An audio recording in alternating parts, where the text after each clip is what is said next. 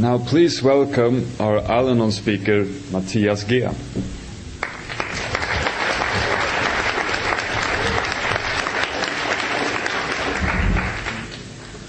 Thank you. My name is Matthias, and um, I'm an adult child, child to my mother, who is an alcoholic.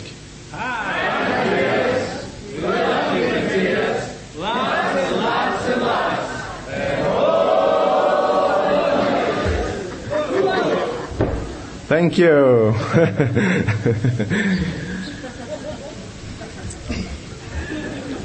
yeah. Who are you kidding? I know you don't like me. I'm from the. I'm from the other side. I'm the Al-Anoner. I still remember that night. I was a dead man walking in a nice suit. I was running and hunting that forest trail. The rain was whipping into my face, and I couldn't barely see the path because it made the visibility equal to zero. But I could still find that path because I had been running that path during my whole life. I knew every stone, every tree, and there was no problem with that part. And I, I, read, I ran that trail with a very tense pace, very fast pace. I had, I could feel every heartbeat in my temple, and I had that taste of blood in my mouth. You know, when you are pushing yourself to the limit. I was high on adrenaline and endorphins up to my eyeball. But I also felt very tired this night, close to sick. And um, I was turning up on a bridge that took me over the channel, and I turned out on a smaller, on a small trail of gravel or something. And I suddenly felt a very strong feeling of dizziness. And in the same moment, something warm was streaming over my lip, and I realized it was blood from my nose. My body was out of use, and I, and it made uh, every, everything it could to communicate, uh, tell me that. But I lived my life with a pedal to the metal, and I pushed and I pushed. And I lost the balance, and I was free falling into the gravel. And I still don't today know what hurt most my scraped body or the internal pain in that moment when my superficial fa- facade w- went down like a tree in a storm.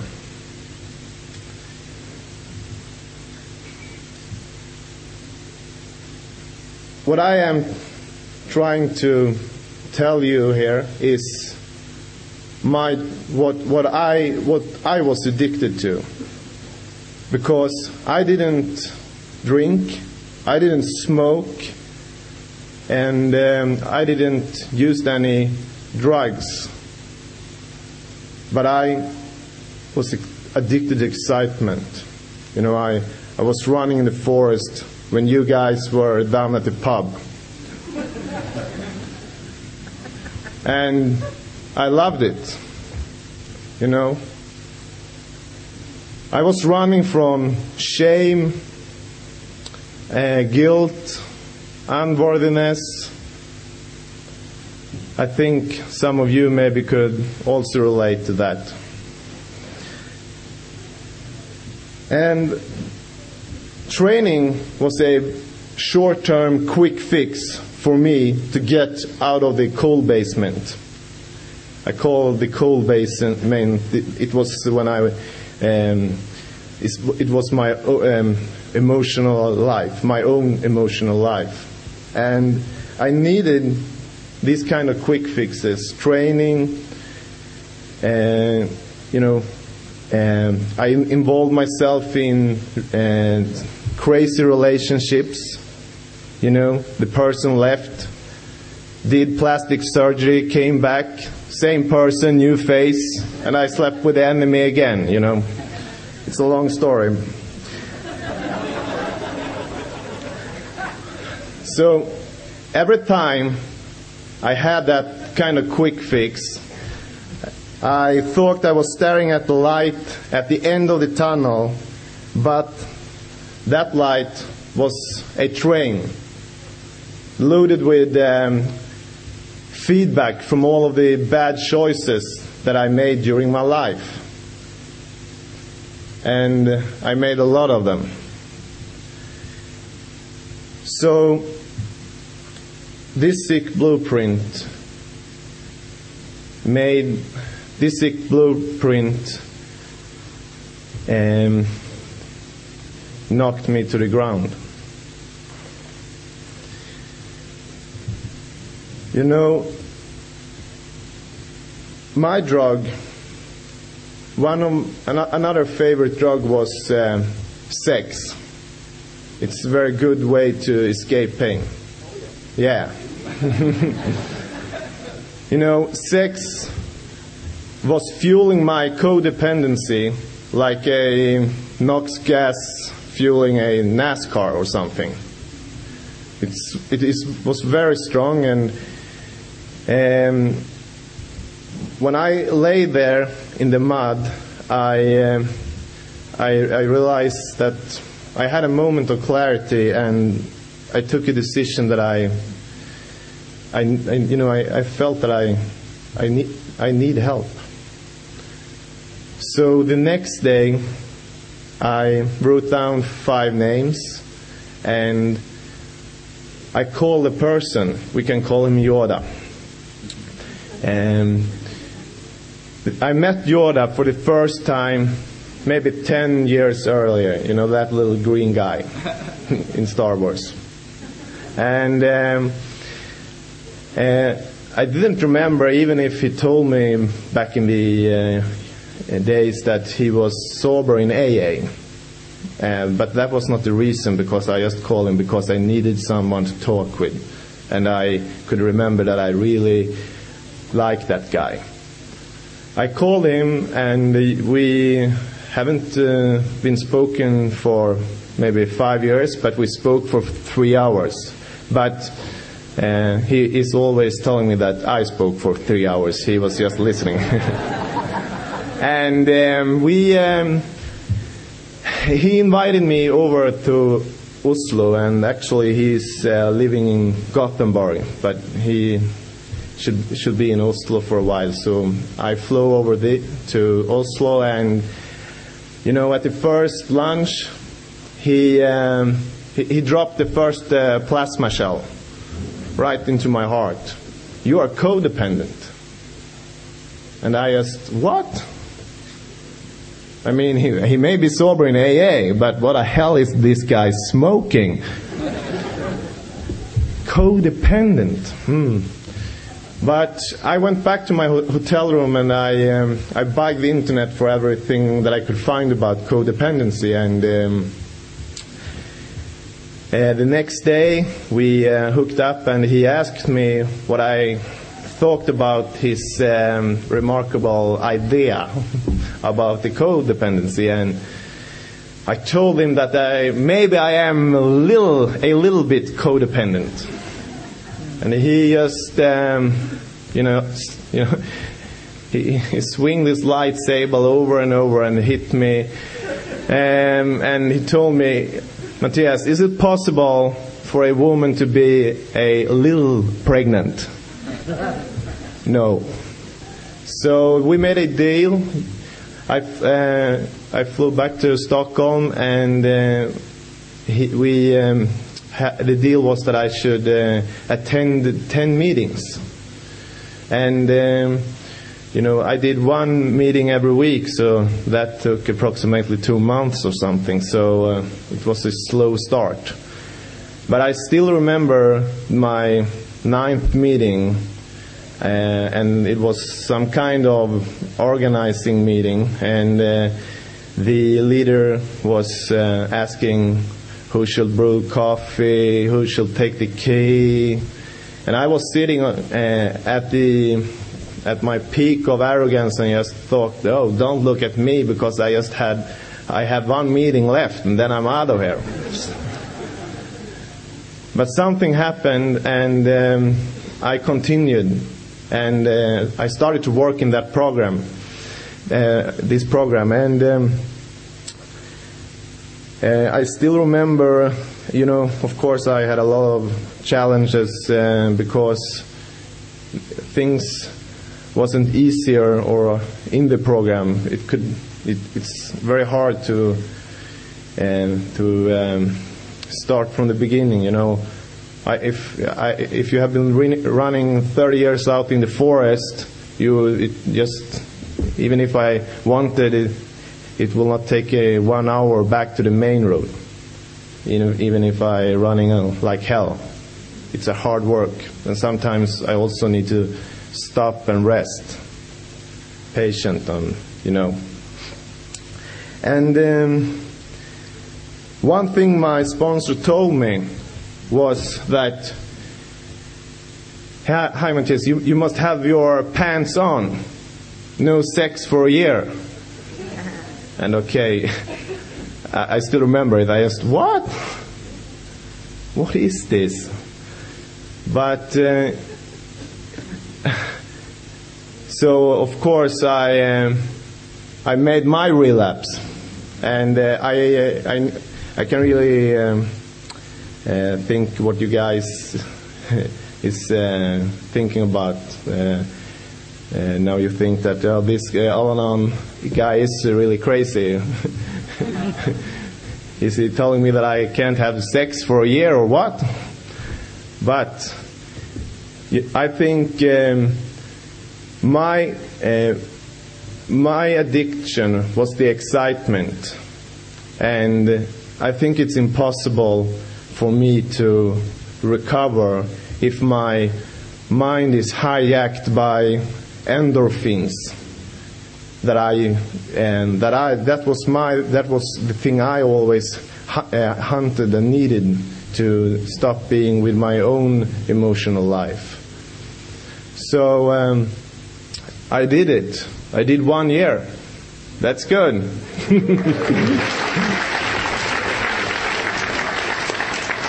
Um, maybe I can get some a coin for that because the clock is still ticking.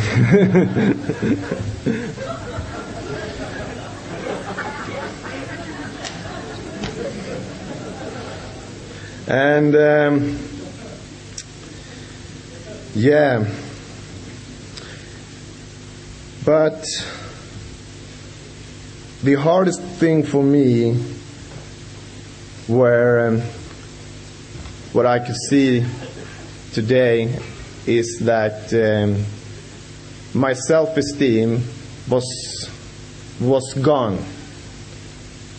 and um,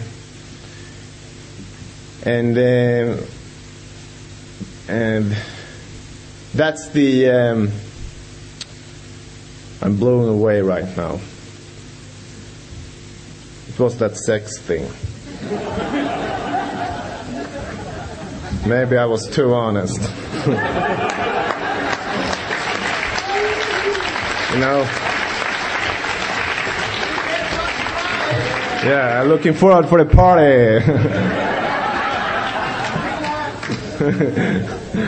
yeah. You know, I'm a recovered, humble man. yeah. So, um, I think uh, and the time is um, also ticking away here. Jay will soon uh, drag me off the stage. So. But the, this program have been uh, uh, helping me a lot, and uh, today I'm a living man walking in a nice T-shirt. So thanks.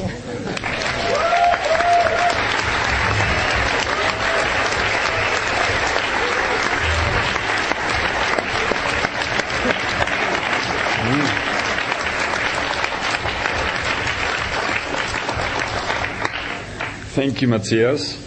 Uh, now please welcome our main speaker for this evening, Margie D from London, England.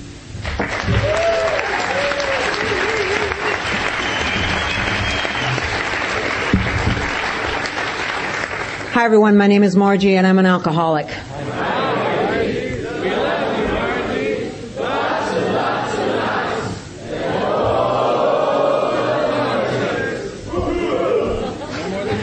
Yeah. I really like this Rocky Horror Picture Show part uh, stuff. You know, you're really coming in and going, waiting for the for, for the uh, lighters to come out. Um, I just find it amazing to be here. This is just uh, just just just terrific. Um, I mean, the guys that have put this together are are, are just phenomenal. It is astounding what you have done uh, as far as putting this together. Really and truly.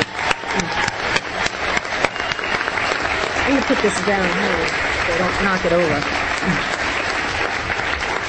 They've been working on it for a long time. They've been campaigning. Uh, Peter came to uh, London and did a lot of work there. I've been talking to Jay. All the people that have put this together. It's really service to the nth degree. Um, and you should get some kind of a medal for that, actually. Um, um, like I said, my name is Margie. I'm an alcoholic. You can just skip that other part. We already did that. And um, obviously, I'm not originally from uh, London, although I've been there for, for many, many, many years. And um, I consider that my, one of my spiritual homes. But um, uh, I am truly, and down to the core, in every part of my DNA, I am an alcoholic, um, and that is in thinking and physically and every other way that an alcoholic can be defined. Um, uh, my um, first sponsor, Dale the hippie, the knower of all, uh, used to tell me to say my sobriety date uh, whenever I shared because people need to know if you're new, you need to have new friends and, and connect up with the program. And if you've got a longer term sobriety, then people need to know also that it is possible to live your life without having to take a drink, a drug, or, or anything else. Um, my sobriety date is November 6, 1979. So, um, yeah. I'm impressed. Um, um, and, uh, you know, I was like, yeah, I can hear it. I can hear your voices in there going, she's been sober longer than I've been alive. and yes, I have. I have been sober most of it, yeah, which, which is, you know, just, it's just, that's just freaky to me. Um, just using the word freaky tells you how old I am. Um, and if you were to ask how old I am, it would, you know, counting fingers and toes, it would take almost three of you to, get my age. So um, I did come into the program quite young um, for that time, back in the Jurassic period of uh, of AA. Um, I was considered quite young, quite the catch, actually. Yeah, mainly then it was, you know, uh, it was it was kind of frightening. Uh, it was a bit frightening. It is kind of the, you know, what you always feared the most that AA was, at least where I was. I got uh, sober in Miami, uh, but I'll get to that in a minute. I was born in Rhode Island. Um, uh, for people who don't know that, you may know the uh, the TV show Family Guy. Um, I'm from there. I'm from Pawtucket, uh, Rhode Island, and Woonsocket, Rhode Island, and that just explain. Go watch a few episodes; it'll explain my history because I am exact. You know, our family was exactly like that. Um, horrifying, actually. I actually know some of the people in the cartoon, oh, um, which is again frightening. But I grew up in Rhode Island, um, in uh, uh, from Irish, Polish, English, Roman Catholic family, and there was no way I was getting out from being an alcoholic. There just wasn't, you know. With that kind of background, you automatically you just roll them in. Um, uh, it was uh, it, my we were Catholic Catholic as they used to say to the nth degree. We were Irish and Polish, and it was drinking, drink, drinking, drinking church, drinking church. If you go to Rhode Island, you can see it: bar, church, bar, church, bar, church, store. You know. In that order. Um, and so it was just part of that. And I do believe that my, my DNA was, in, was inherited from people from a long line of alcoholics. I mean, I had, you know, I, some people, you know, you hear it now and again where I am the only alcoholic in the family. Well, I was not the only alcoholic in the family. Everybody in the family was an alcoholic. Um, uh, you know, they used to they used to like to have fun. They used to like to dance, and they used to like to drink. And, um, and, after you're in an X amount of a time at an event at the weddings, the the joke was, you know, I went to a uh, or uh, picnics or whatever. Um, the joke was um, I went to a fight and a Polish picnic broke out, and that's basically, you know, they just uh, you know fight all the time, drink, drink, drink, then dance some more, and then get pissed off about something else, and you'd fight some more, and you know, it's just that's just the way that people were, you know, where I was from, um, and that's what you expected, and I didn't really know any different. Um, at the time. It came later. So um, I grew up there, and again, very you know, we we had the nuns of Navarone uh, teaching us, and they were fairly. I mean, I think they're nicer now, but back then they they took glee in smacking you and you know rulers on the hands and other forms of medieval torture, and you know making sure you knew that even when you even when you're born, you have original sin already. You're not even you haven't even said anything. You don't have any chance to learn how to walk. You're already doomed. So you know, it was like there was no way of getting out of it alive uh, without getting burned in hell. And I think that's why I moved to Arizona to uh, acclimatize, you know. because it is kind of like living on the sun there. Um, so I mean, you know, I, I, had the you know childhood. I mean, back back in those days, they didn't watch children like that. They didn't strap them down into cars. You know, we'd just go over a bump and go into zero gravity. You know, uh, kind of floating around in the car, and it was very kind of lackadaisical. And the kid, you know, we left the house at nine o'clock in the morning, came back at five o'clock at night, and you know, the pedophiles were chasing us, and you know, uh, but it just was different. It was just different then, and and so it was a little less uh, we were a little less watched, and we just did what we wanted. Um, I, as I went into high school, I was not the the, the uh, queen of the prom, but then I figured out, you know, there's only one. There was 435 other of us that weren't the queen of the prom either, so I can't really use that as an excuse. Like, oh, I wasn't queen of the prom, it wasn't popular. That's why I drank. It's like, well, what about all these other people? There was only one queen of the prom, and it turned out she was an alcoholic. So there you go. Um, um, and and uh, you know, I just had a normal kind of a, a, high school kind of experience. I didn't do a lot of drinking then, but um, when I started getting into, uh, oh God, I can't even say this. Um, because this is a young people's concert. Do you understand? I understand the irony of my being here. Because let's face it, if I need three people to add up my age on their toes and fingers, it's not exactly like I'm a young person. Um, but the summer of 1968 and 70, 69 and 70, it was it was kind of required of American teenagers uh, back then. I was a teenager back then uh, to you know, get stoned, listen to Jimi Hendrix, uh, Pink Floyd, smoke pot, eat Cheetos, and drink rot gut wine. Um, uh, you know, Boone's Farm and Ripple and, and oh, Valley High and just this rotten stuff. But it didn't really kick in then. But that was kind of required at that time, you know, flowers in your hair and peace and love and blah, blah, blah. Um, but, um, and it didn't really kick in then, but I, I, got my introduction to it then. I used to like ginger brandy then. Um, uh, I married my uh, my high school sweetheart for six months, um, and I, I, went into it with the wrong idea. I was walking down the aisle and going, "Well, I could always divorce him, couldn't I?" Um, which I don't think was the right thought to bring forward. Um, but anyways, uh, and after that is really when. Um, after I was in my 20s, so I was just 19, 20 kind of thing, and um, uh, that's when I really started to, it started to kick in, you know. We got into the 70s, 71 and that kind of thing. And, and I had, um, I wasn't uh, drinking to a point where it was out of control at that point. There is a point, I think, in every alcoholic's life where, you know, you're going along. Some people start off bang and they're, they're drunk every day, but other people start off as kind of a slow slide. And then at some point, you can't really see the edge. When you've gone over the edge, you just find yourself falling and going over the edge. And there's no way you can't, you can't go back up because there's nothing to grab onto. And I think everyone has felt that. That's an alcoholic, that the edge is now gone and there's no place else but down. And um, I don't, that happened uh, to me later. It didn't happen eventually. I, um, I started to go out. At that time, um, I used to go out to dance to meet what was then euphemistically called boys. Um, uh, drinking was part of it, and, and that's what we would do. We would go out, and, blah, blah, blah, and that was the plan. Um, and, and basically, disco was my downfall. When I started going out, out into the world and drinking and all this stuff, at some point during the disco years, I'm not sure exactly when, sometime between uh, everybody was kung fu fighting and, and Saturday Night Fever, I lost it. You know, that edge, I just kind of come in and there, and there she goes, and she's gone. And that happened. I don't know exactly when that happened, but it did.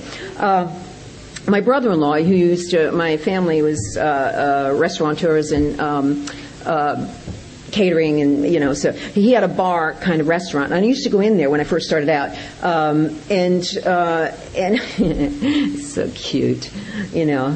I, I, love this phrase in England that they use to go oh bless. And it just covers such a lot of territory.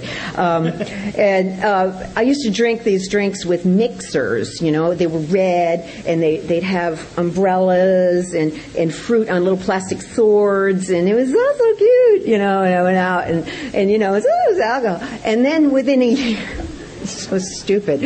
Um, within a year of that, and this is why it came on uh, pretty. That my brother-in-law noticed. He said, "You used to come in here and drink, you know, these girly little little why bother drinks," and um, and by the end of that, I was drinking 15 wild turkeys straight a night. I got rid of the ice, I got rid of the mixers, I got rid of the accoutrement, you know, and I downed it, and I was drinking uh, the Baraducci brothers um, under the uh, under the table. They were from Providence.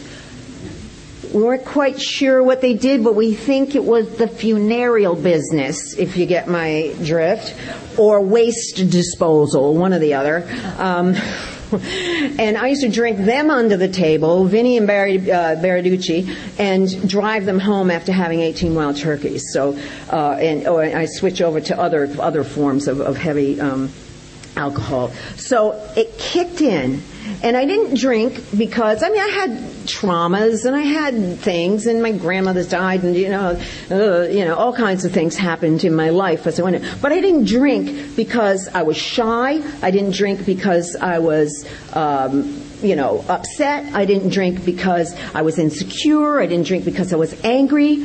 I drank because I was an alcoholic. And I used those excuses. This, uh, for me, this is what an alcoholic does. They use, here's a life circumstances, that's our response to it. Some people go out and they find a therapist.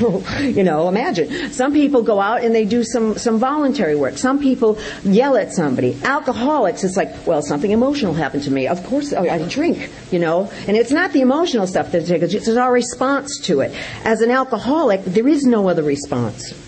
You have to, you have to drink because that's what we do.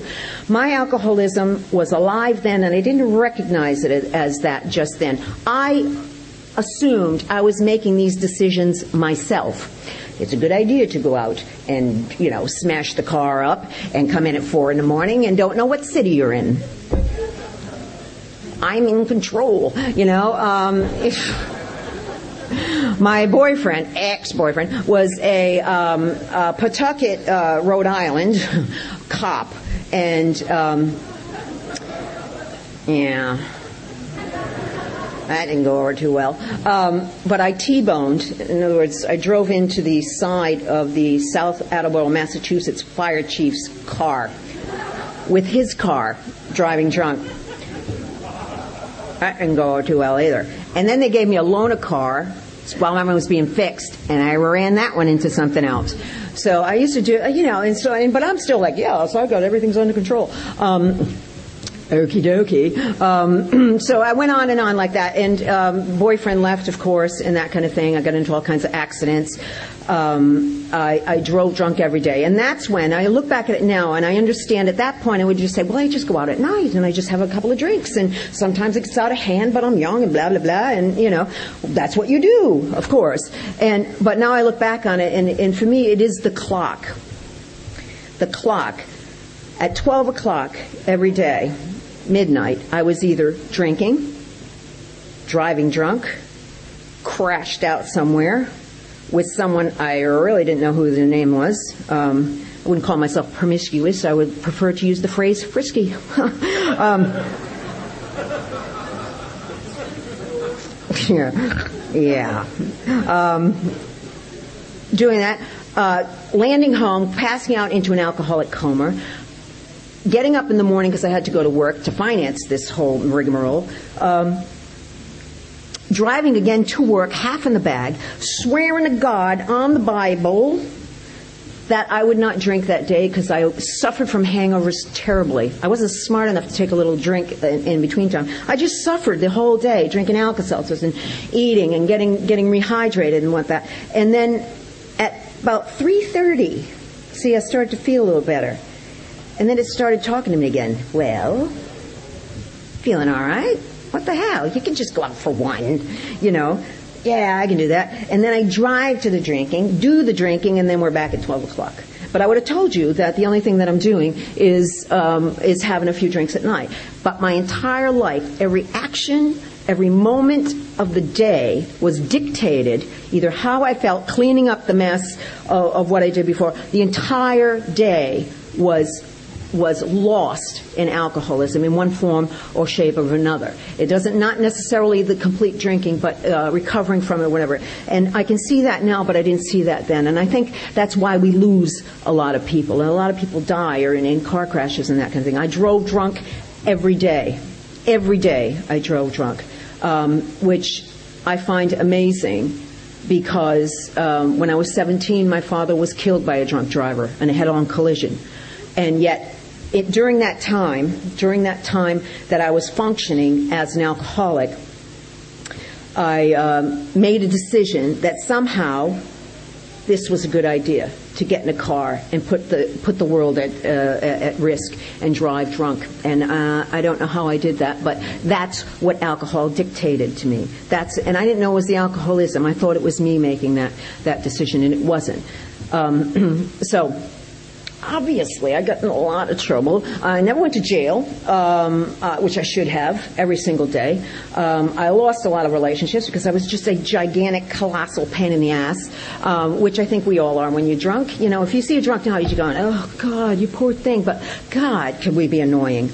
You know, you know, and, and there was, you know, let me repeat the same thing 50,000 times in your face while I'm breathing on you. Yeah, yeah, that's good. That's attractive.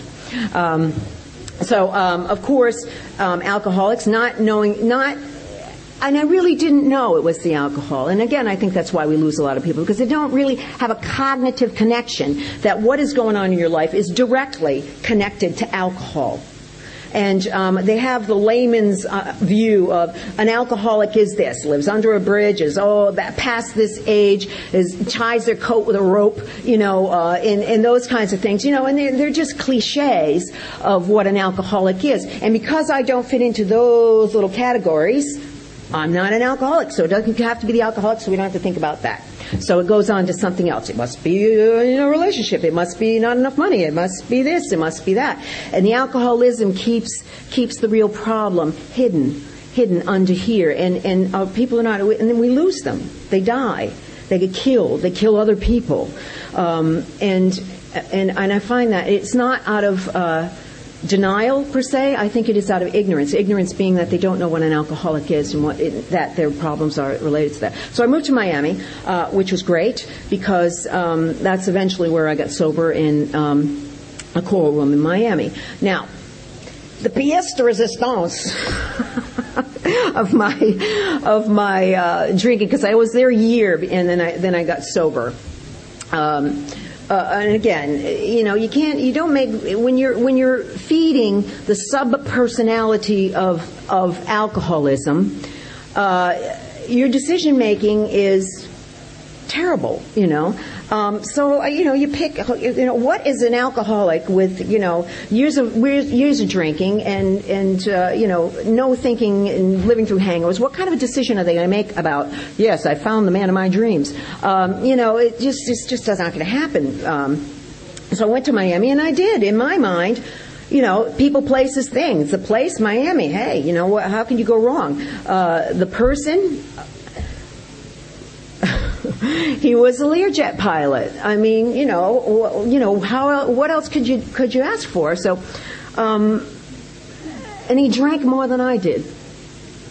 And he used to throw me over his shoulder and carry me up the stairs and whatnot. So um, I went to Miami and I met this person. A, driving a white Corvette. That should have been the tell-all sign right there, you know. But I was like, this is the, you know, I knew something was wrong. You know, uh, Rhode Island didn't work out for me. I had to kind of split town, and um, I did have this underlying feeling that something was wrong. Other than, you know, I mean, I, I could see uh, that alcohol was starting to uh, work its way in, but I also had this underlying feeling that I'm missing something here. There's something that I'm not getting. There's something that I don't understand. There's something that I think I'm supposed to do, but I'm not doing it, and I don't know how to find that. And, and it was just kind of a, a kind of a little uh, and a little, a little discontent that was kind of coming to my consciousness. So I figured, you know, going to Miami would be great. And so, you know, to, uh, uh you know, assuage this, um, this discontent, I, uh, I hooked up with this, this man who was, had lots of money, uh, you know, drove a, you know, flew a Learjet here, there, and everywhere, um, which was, you know, interesting to me. Um, drank more than I did, financed my drinking. You know, I never got into drugs. I mean, they were laying cocaine down in the cracks of the sidewalk back then. Um, that was just like 1977, 78. Um, the cocaine cowboys were, that's where all the cocaine you ever did came from. Um, and I really wasn't interested into it other than it is a, um, it was a tool for me to drink more. That's it. Do the coke, drink more, and that was it. I never bought it, I never did it, and of course I had, a, you know, this person uh, financing that, and um, and one day he flew off. See, I'm thinking he's going off. This is what I was told. He was going off and flying around Japanese businessmen. Um, and one day he flew off and never came back. And I kind of tracked him down and found out what was going on, what's going on here. And I was drinking straight vodka all the time by this time. And um, I found out that um, his jet had gone down in the Everglades uh, he crashed in the Everglades, and they were all about to attend his funeral. So I went off to the funeral, and um, at the funeral, this is at the funeral, I found out he was married with three children. Forgot to mention that. Um, and that actually uh, he wasn't actually flying Japanese businessmen. He was actually making business trips to Bogota, Colombia. Um, and oh, and he had uh, he had a business di- disagreement, and they basically shot him out of the sky. Um, and I was politely asked, "You should get out of town." Uh, so I did, and I came back. And six months, and, and very soon after that, I came into AA because I, I, I, really started drinking. And although he was, a, you know, not what he proposed, I, I still was hurt that that he died because at that point I did love him. Um, and uh, I was getting over that. So that was, you know, that my drinking then escalated to a point that was ridiculous. I drank all the time. I didn't know what the hell was going on. I couldn't work. I was working at my sister's uh, bar and restaurant. She had a, a one down there, and um, it was it was complete chaos. And, and I came into the program, and six months later, after this happened, I found out that he actually had faked his own death and was living in Bimini. So that was the man of my dreams right there. so, gathering this these pieces of information together, I really, you know, I couldn't stop drinking then. I knew that. I knew that death was was upon me. I could feel it. I could smell it coming near me. I, I had this real in, insight that I was going to die very soon. And it's funny because I'm not quite sure that alcoholics are that afraid of death. um, because what we do and we continue to do, uh, you know, it's like death is kind of like, well, if you're drinking, that's kind of part of the deal, isn't it? Um, but I was afraid, that little sneaking suspicion, that there was something that I needed to do other than just run around with these cocaine cowboys and stuff, was really, it, it was banging hard on the inside of my head. And I think what eventually drives a lot of alcoholics to find some help is that they, they answer that. It's sort of like dying. I didn't want to die with the music in me. I didn't want to die with this thing that I was supposed to be or do inside me still, and then just dying this pathetic death, either somebody murdering me or driving into something and that, and missing that. It wasn't so much the death that bothered me, but the other did bother me a lot, and I could feel it coming up. And I do think that that was my higher power going, excuse me, do something, and do it now. Um, and uh, it's very funny because I think it's funny. I've got these little angel wings on the back, but I think angels of, of uh, AAs and, and alcoholics come in all forms. Mine came into a form of a girl named Joanne, who um, if you've ever seen the uh, series Cheers, uh, there is a waitress in there called Carla, and Joanne was like that. She was a very, very scary person. She was about this high, about the size of a gnome, and uh, she, she just she just was nasty. And I was working with her, and she was she was just like, "You are killing yourself." I had gotten into a, a car wreck and broken uh, the vertebrae in my neck and in my back, and my face was all my teeth had come through my um, through my um, lip and uh, I was a mess. And and she just was like, she's like, that's it, you're coming with me. She was the kind of person. Uh, if she gave change, she, she you know she would give change for drinks like they do over here. You buy a drink and give her change. And if you put coins on it, she'd look at it and go, do I look like I take the bus? And she would make take it back and give her paper money, a fiver and stuff. So you didn't say no to her. She put me in her Cadillac convertible with the top down. She said, get in the car. And I got in the car, and she basically drove me by the choral room and opened the door. I don't think she stopped even. Opened the door, rolled me out like tumbleweed, and that's how I got here. And she drove away, and I, I saw her maybe twice more in my life, but that's, that's who got me there. And I rolled into, um, into AA like that, not knowing what the hell to do, because I think the trauma of the boyfriend dying and then, you know, this and that, and the, the overall consumption that I do, and in that, it was that feeling of there's something, there's something that I'm missing here. There's something that I was missing here. And I just, I continue to drink because that's in my DNA. My alcoholism wants me to drink, and it will tell me any kind of a story that I need to hear for me to make that decision to drink. And it is. It's like, it's like, for me, it's like being cohabitated by another personality whose my intention is to live a full life and my intention is to do good and my intention is to achieve some certain things and its intention is the complete opposite. It is you know george campbell's uh, um, uh, hero uh, with a thousand faces. It's it's uh, darth vader in skywalker. It's it's all of that and it lives within me and i know that.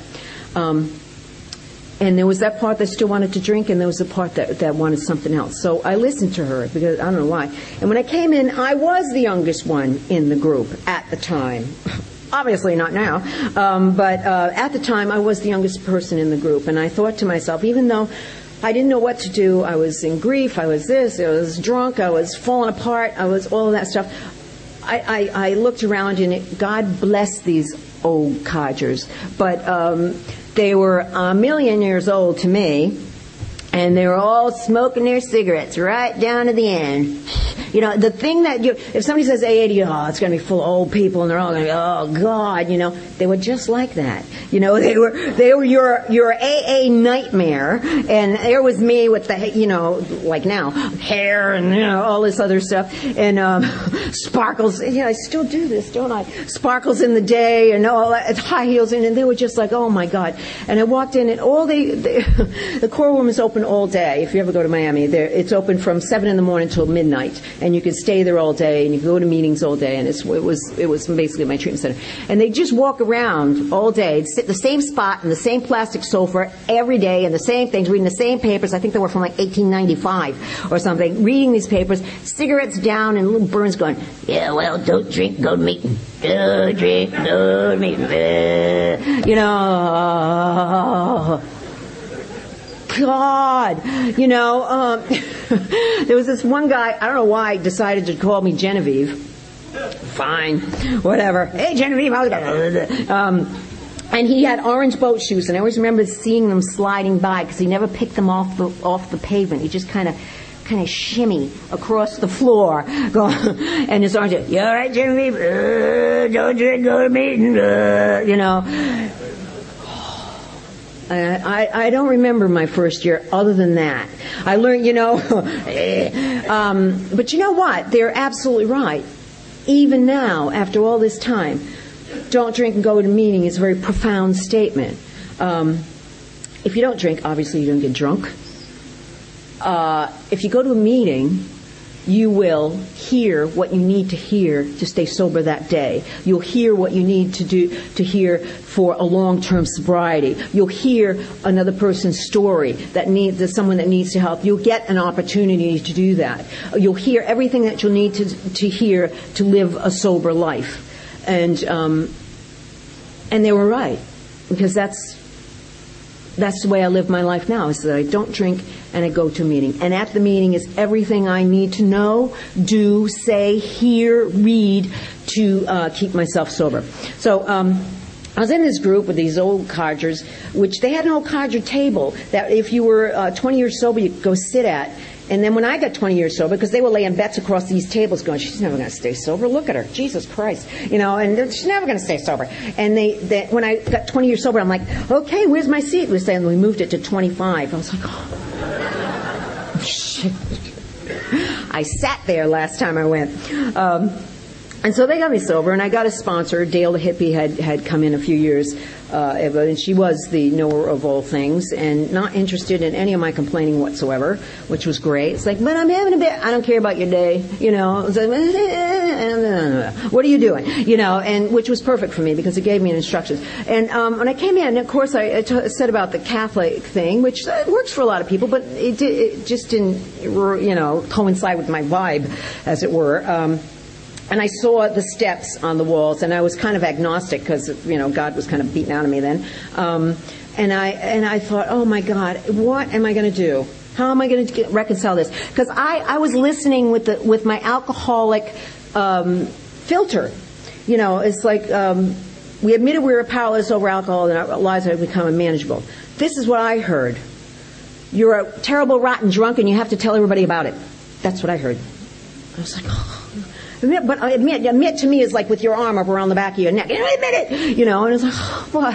Um, you know, it came to believe that a power greater than myself can do it. You know, to me, that's God will fry you if you drink again. You know, this is what I was hearing. This is the way I was listening to what they were saying to me, and you know, and that's uh, and that's all right because I think you have to go through that that reinterpretation of how things are because you come in with a set of with a template of how to listen and how you interpret the world and how you move in the world. And from an alcoholic point of view, this is not a pretty picture or, or constructive in any way. So, so it is that kind of picking it off and, and reinterpreting and bringing it down. You know, I, I went through the mechanics of staying sober, and I think that's all you need to do in the first uh, while. Stay sober. Don't drink. No, to meeting. No, drink. Go to meeting. Just keep. Just don't drink and go to meeting. Don't drink and go to meeting. And then after a while, it's like it's like you can see people um, there were these this motorcycle group that used to come to the, the, group, Leather and Lace, and there was about 50 of them that used to come in on a, uh, on a Sunday night to this meeting, and they were big book bashers, like in the head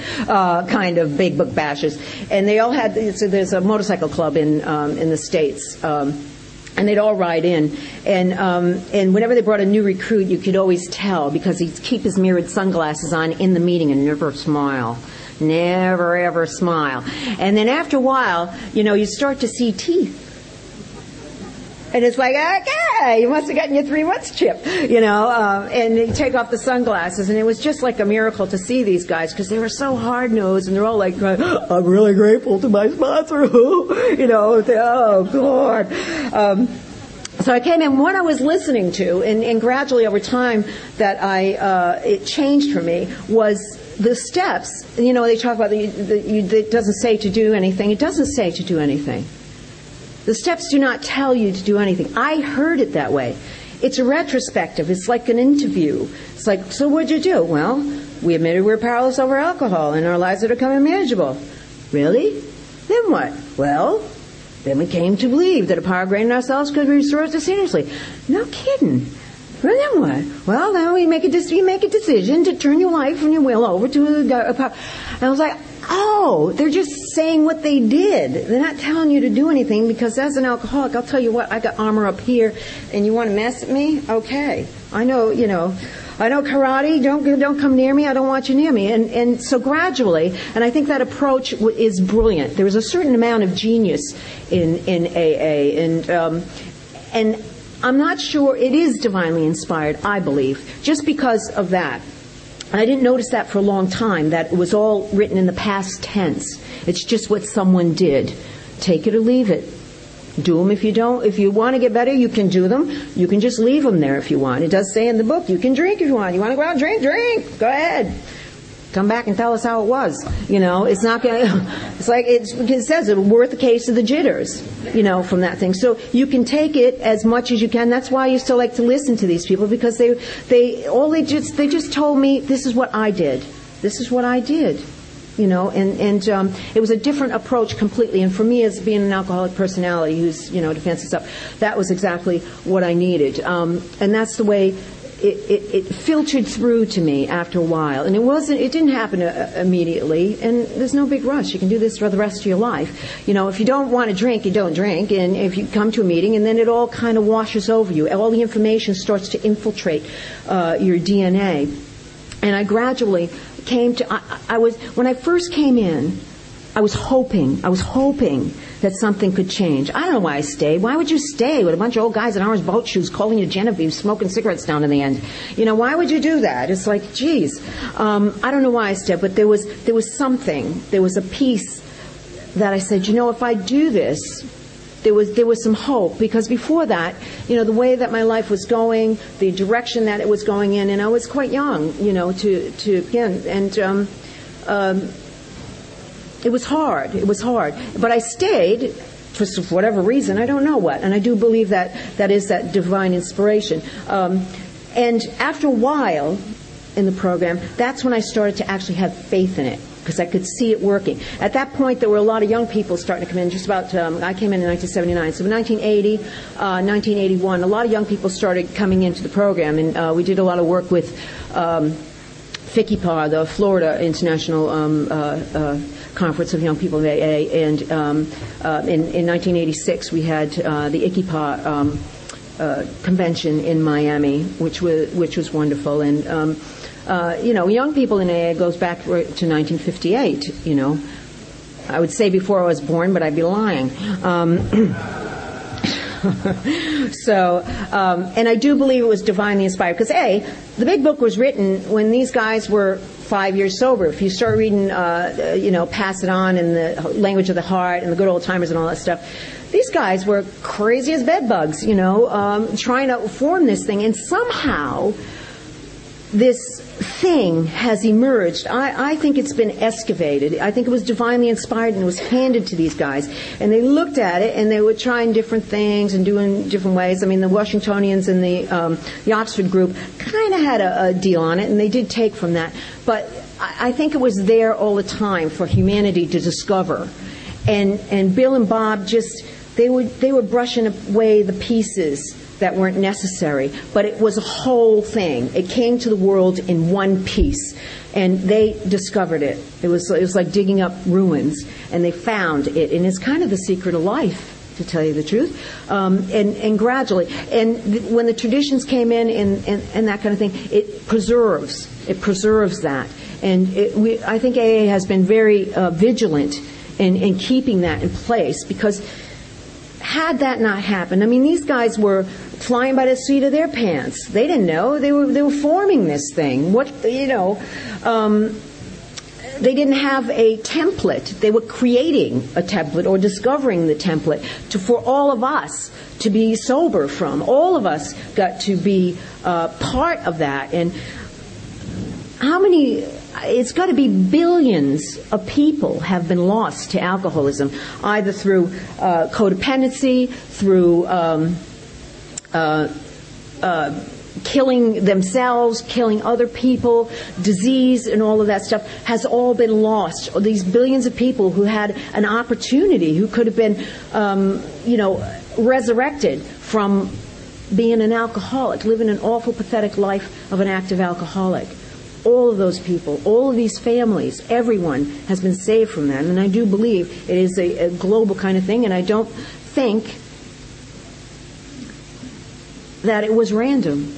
I do believe it was divinely inspired, and it was given to these these people um, to be able to bring it forward to all of us, to all our families, to everyone else, and every other uh, thing. And, and, and I take that to heart. Um, after I got sober for a while, I um, I had faith that it worked, obviously, because it was working in my life. I got married uh, in in AA, uh, married a man who was born on December 25th. slight misogynistic thing going on there. Um, and uh, I got divorced 14 years later because he went out and had a slip and basically destroyed our family. So I've seen it up close and personal from both sides. Um, my children are, are, fabulous, by the way. And so I took some time off from relationships, and then I got married again um, to a man who was born on December 25th, um, but was 20 years younger. When were you born? But that didn't quite work out. We were married a couple of years, but unfortunately I had to let Fluffy go. Um, but I've done everything that I've ever wanted to do in AA. I've done every kind, you know, I've been, I, am still a parent. All my children are grown and, and that kind of thing. I've done every, everything that I ever wanted to, wanted to do eh, eh, as far as my life goals are concerned. And I'll tell you what, now I trust the program. I have not found anything in the big book that's not true so far. W.C. Fields was looking through his Bible when he was on his deathbed, going, and his friend said, "What are you doing? You're you're you know you're an atheist. What are you looking through that for?" And he says, "I'm looking for loopholes." And uh, and I think you know I still read the big book because I am kind of looking for loopholes. Something that's not true so far and again, divinely inspired. These guys were five years sober. I wouldn't have written a recipe when I was five years sober about, you know, how to save yourself in the world, uh, which is basically what AA is doing. And, and that came through, and I do have absolute trust in it now. I see people who've been sober for that are in terrible straits who get sober and, and leave absolutely in phenomenally productive lives, helping other people. I think the part of service is so important in AA. If you just sit there, it's sort of like a wheel. It has to go forward. And if you just sit and don't do service or give back to another people, you just kind of rock it in one place.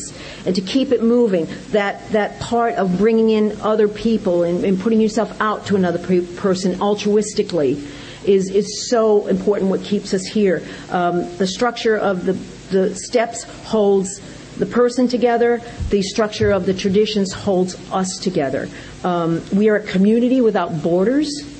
We don't uh, judge by what you make or what you do or uh, who you are or where you came from. You're measured by are you sober today? Can you help another alcoholic? We never say ever, I'm never going to drink again. In fact, like I said in the book, it says, go drink again. Um, uh, you never say, I'm not going to drink again, but uh, which I take to heart, and this is kind of the heart and soul of my um, sobriety, is that we do take a pledge. It's not to not drink. Is that when anyone anywhere reaches out for help, I want the hand of AA always to be there, and for that I am responsible. Thank you.